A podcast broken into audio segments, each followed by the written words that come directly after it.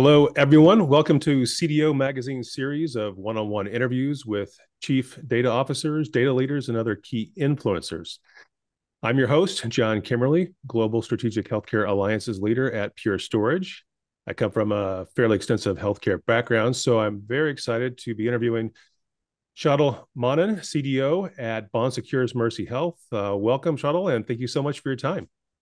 Thank you, John. Excited to be here and uh, looking forward to the conversation maybe just um, touch upon you know uh, Bon Secours Mercy's cloud strategy. Uh, sometimes you know I I'll um, again always want to focus on the business or clinical outcomes that uh, you know the projects are trying to achieve and uh, sometimes I'll challenge uh, some leaders. You know, is it a destination or is it an operating model, or you know, what types of problems are you trying to solve, or opportunities that are unique that um, are are able to provide with those tools. So just cloud strategy in general and any perspectives there. Sure, yeah. So our cloud strategy is, you know, uh, more of a hybrid model, mm-hmm. but at the same time, we do focus a lot, almost cloud first, when it goes into the innovation space. Uh, mm-hmm. But keeping always in mind how we can balance the two, because we are in a unique situation where you know we have tons of uh, legacy systems yeah. as well as a lot of EHRs who are yeah. um, still on-prem bound.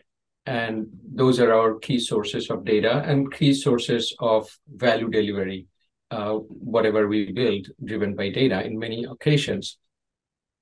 And on the same note, we do want to take advantage of the flexibility with cloud, with the variety of new technology and emerging technology that comes in the cloud space uh, taking advantage of various services, APIs, various SaaS applications, mm-hmm. and innovation that's going on. And ChatGPT is on everyone's uh, verbatim nowadays. So something mm-hmm. like that, whenever it comes out, we can quickly integrate it on our cloud environment. So that's why I have a balanced approach in that yeah. uh, perspective. Um, so all our uh, bread and butter reporting, all our regulatory and other compliance as well as um, you know uh, operational reporting. We use mostly on-prem uh, data stores that we have within our EHR boundaries, and then for all the innovation work and the new uh, kind of uh, data ecosystem and building new um, uh, uh, advanced analytics or AI-driven applications, we are using the power of cloud. Um, a to use all the um, scalability, extendability, flexibility, and B, taking advantage of that uh, newer, shinier, innovative products that cloud mm-hmm. providers are mm-hmm. coming up mm-hmm. with. Uh, and the last point on this is I think it's something you always want to still balance and uh, keeping cost also in mind. Right. Cloud is not necessarily uh, cheaper, but it can be enabler for many.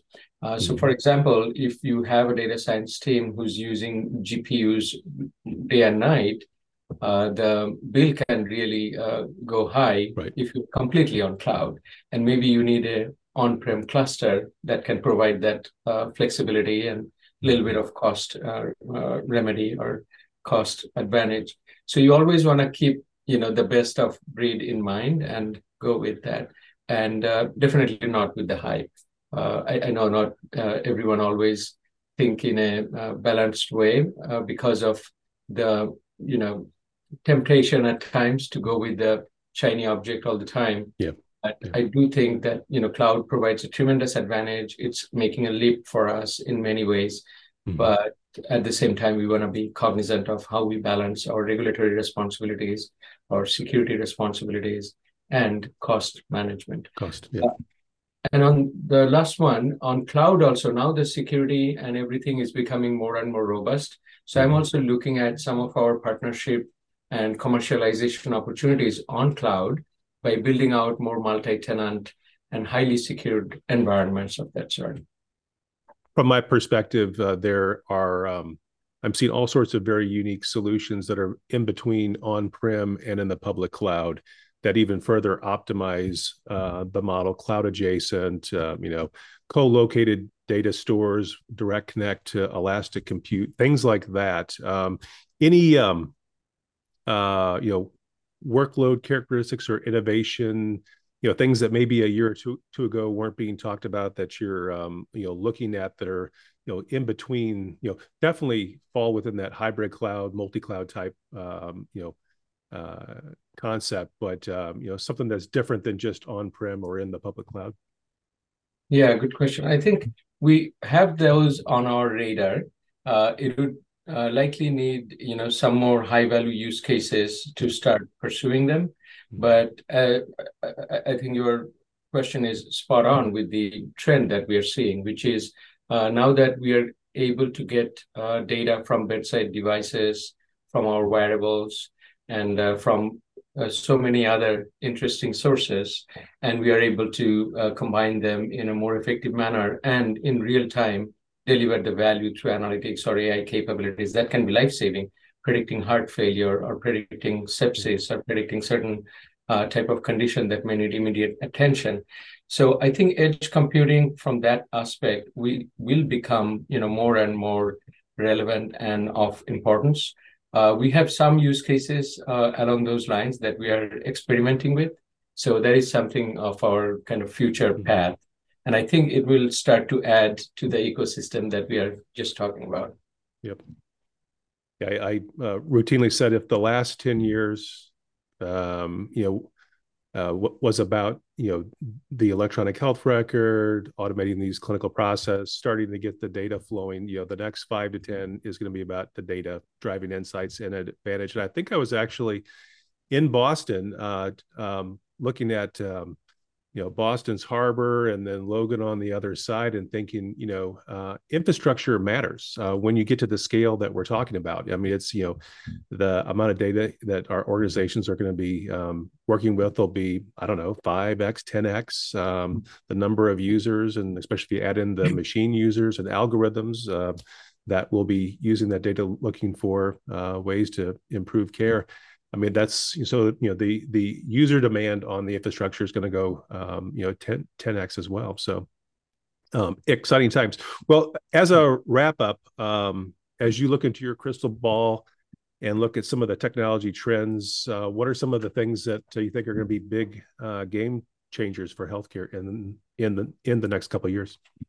Sure. Yeah. So I think uh, there are tons of exciting things that's happening. As you know, I mean, uh, we are not only focusing on operational efficiency anymore. We are focusing on um, actually more improved diagnostics with uh, data and AI.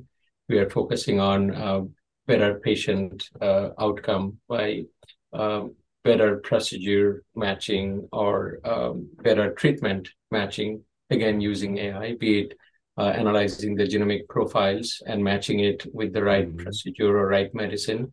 And then personalized medicine is a reality that is coming up next, obviously, and it's going to be tremendously data driven using the patient's history or encounter history and efficacy of various drugs. So I think it's just scratching the surface at this time yeah. when it comes to you know how data can be an enabler going forward. And I'm super excited to see how uh, we are um, not only building out the infrastructure, which is a must because that's the key enabler uh, with the right security and right governance, but also kind of moving ahead, poking around with tremendously creative innovation. Uh, mm-hmm. Uh, the way I see it is, and I call it often, is we are uh, driving or flying a plane while we are changing the engine or various components quite often. And i think that's a fascinating place to be and it's going to be the reality for near future. And one other innovation area i'm very eager to see and my um, team is also working on is how we can unleash the power of unstructured data. Mm-hmm. that is i think where um, another focus i will um, I, I, expect to see in terms of innovation. As you know in healthcare um, unstructured data is probably 70 80% of our yep. data universe which is you know yet to be unleashed. So it'll be an exciting way to make it usable and how we can use it for newer and innovative use cases. Thank you for your time uh, and insights. There's a couple things that I learned and uh, focus on, and um, you know the the the discipline that you and your team put around innovation was definitely one of them. It's um, you know it is a discipline, and you can create environments where um, much more agility and ability for uh, in, in innovation to be lifted up. So appreciate it uh, and uh, look forward to connecting in the future. Thank you, John. Absolutely. It's been a pleasure. And I think you covered so many interesting areas and uh, really enjoyed the conversation and looking forward to seeing you in Boston.